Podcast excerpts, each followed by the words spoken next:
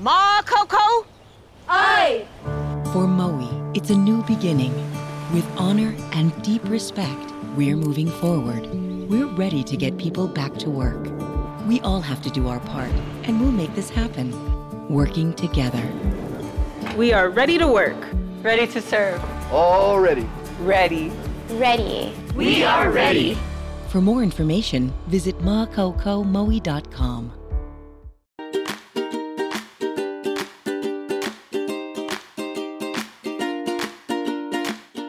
I'm Jim Mendoza. Thanks for joining me for Tell Me a Story.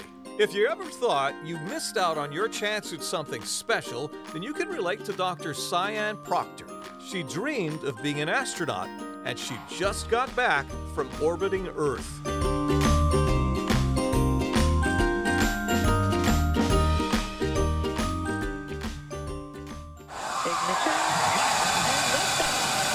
SpaceX astronaut Dr. Sian Proctor says nothing beats the rush of blasting into space. Those engines ignite and you are just rolling on the best ride of your life. T plus 30 seconds. Proctor took part in last month's SpaceX Inspiration 4 mission, flying more than 350 miles above the Earth's surface. but we didn't realize we'd be able to see the entire sphere of our planet. And that was spectacular. The Inspiration 4 crew is the first all civilian team to go into space. For three days, they orbited Earth. Australia was the running joke. Every time we looked out the window and saw actual brown, it was the continent of Australia. She says everything looks different from a space perspective. So we had the Earth, and then the moon would come up and, and peek behind the Earth and be it was like it was suspended there um, just beautiful. Proctor is a geoscientist poet and artist. During the little downtime she had she painted a picture in zero gravity. I hope you love it as much as i do. Look at how it shimmers Mm-hmm. the crew's primary mission was research. Their journey raised $200 million for st jude children's hospital. But three days in space went by way too fast. They will be touching down approximately 15 miles per hour. And then you brace for for splashdown, the actual impact into the water. But it really is kind of like you hit and then you bounce up and then you're like, woohoo, we are down. In 2009, Proctor almost made it into NASA's program, and she trained for space at the HI-SEAS Habitat on Mauna Loa. Now, through SpaceX, she's finally earned her astronaut wings.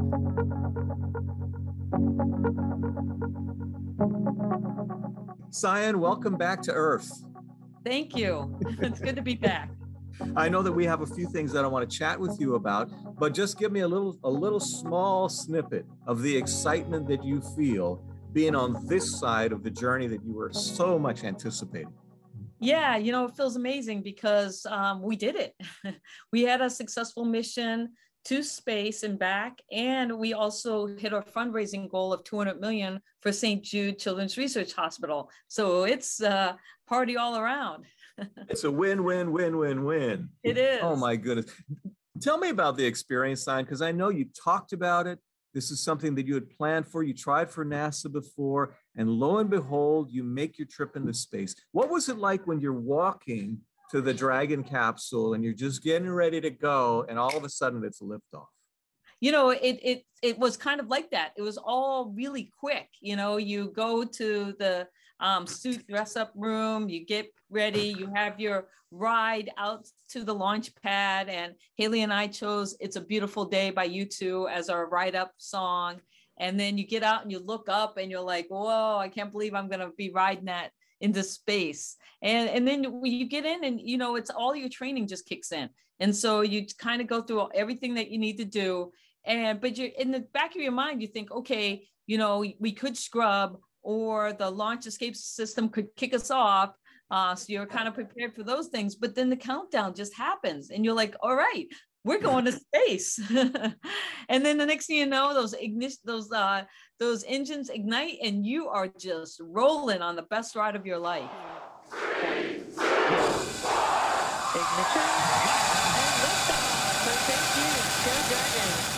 Totally different view.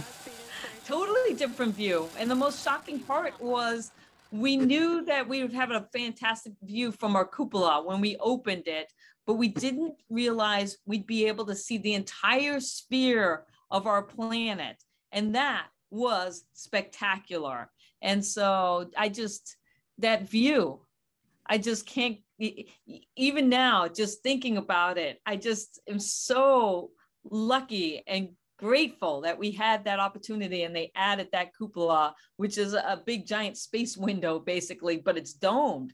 So when we stuck our head into here about this way around was the earth's entire sphere. So you could rotate around and see it and then the darkness of space was below you. Amazing. I just know. amazing. Did you see hawaii we did pass over Hawaii, but you know, a lot of times the, it, it, was funny because a lot of clouds, a lot of blue, a lot of ocean. So just be depending on how, and we're moving really fast. So it's like you pop up in the cupola, and if you see something, you call down. You're like, "Hey, you know, what am I over?" And by the time somebody gets to the to the uh, flight computer and figures it out, you're already past it. And so um, but Australia was the running joke. Every time we looked out the window and saw actual brown, it was the continent of Australia.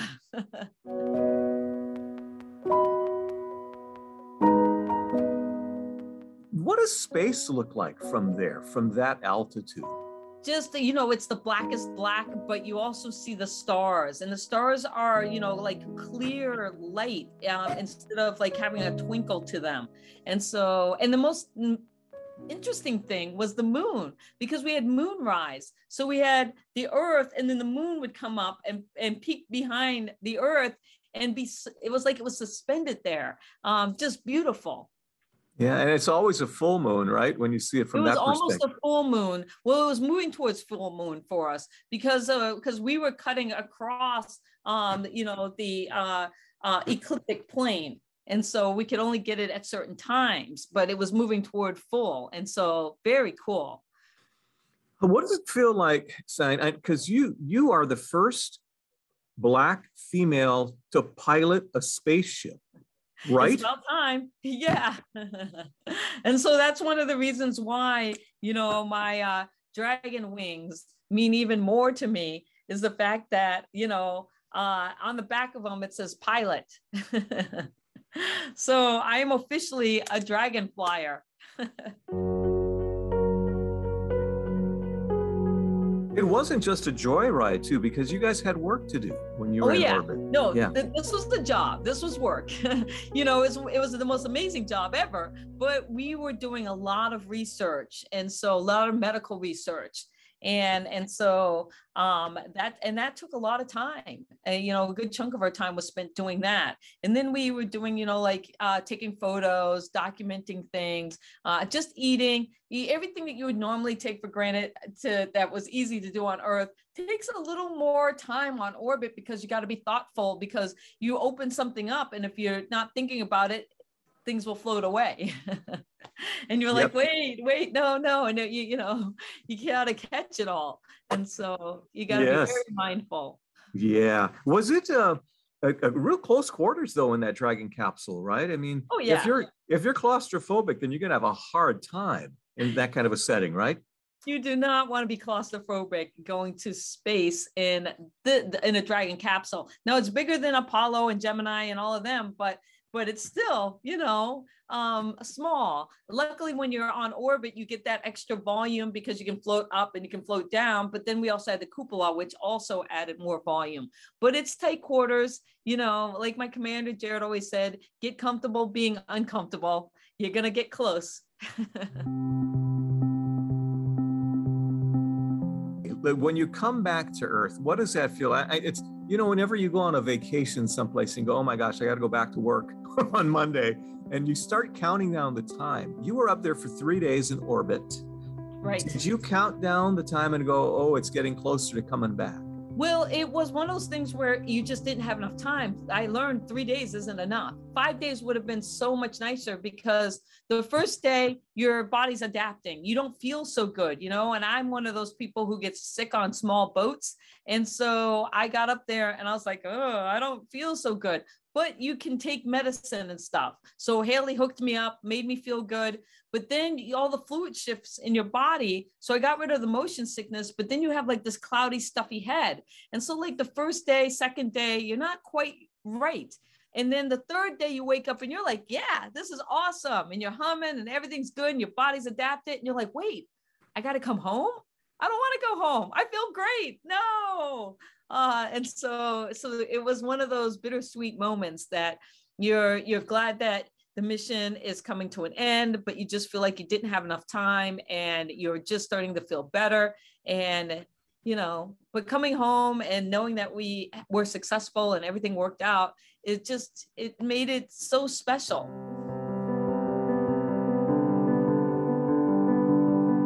Okay, you come back to Earth. What was that uh, descent like? Oh, Everything went off. Yeah, the descent is much more interesting because, you know, as the pilot, what I pay attention to is Jared and I can actually do something about. So on the way up, if something goes wrong with the, you know, the Falcon rocket, the system can kick us off you know and that's an automated thing that can happen we have some control to do it ourselves but mainly you know the computer's going to realize there's a problem first and kick you off but that's it until you get on orbit um, but coming down you know jared and i really have to monitor the systems because we have to one make sure we can reestablish comms with you know spacex and then also you know if there, anything goes wrong with the flight computers you know what would we do and then the parachute and drogue deploy. So when the drogues deploy, you know, we we watch our altitude and it drops, and at a certain altitude is when that's supposed to fire. And if it doesn't, then we can fire them ourselves. And so it's really important for me and him to be in sync as that's happening. Uh, luckily, we didn't have any issues. They went just like that but you got to be ready you got to be prepared and so that's some of the things and then jared's making commands all the way down and making sure that not only we know what's going on, uh, you know, especially Chris and Hayley, who don't have the situational awareness that we do, uh, but also SpaceX. Is it a splashdown situation? Because I know back in the old days, we always wait for the splashdowns to come. Yeah, it, it was total splashdown and it was beautiful. I can't believe some of the video from that. It's amazing. And people are like, wow, looks like you hit the water so hard. But honestly, I don't even remember because when the mains come out and you get the velocity slowing down, now you know you're going to survive and you're not going to smack in the water hard enough to like wipe you out. So you're pretty happy and excited at that point. And then you brace for splashdown, the actual impact into the water. But it really is kind of like you hit and then you bounce up and then you're like, woohoo, we are down.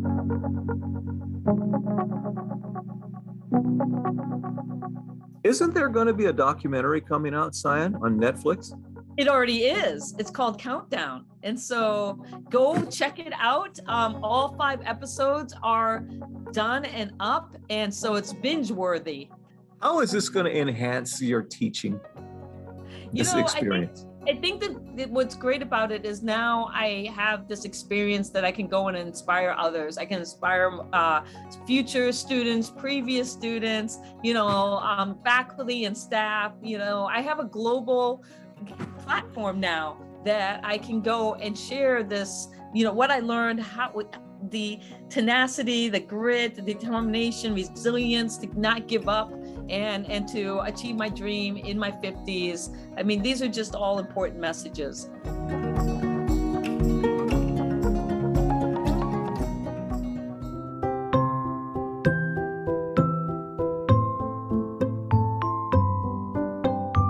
You heard her refer to her crewmates, Jared Isaacman, Hayley Arceneaux, and Chris Sembroski. Sian is now back to teaching her students and working on her Space to Inspire project. As Buzz Lightyear said, to infinity and beyond. Thanks to podcast producer Davis Pittner, and we'll see you next time on Tell Me a Story.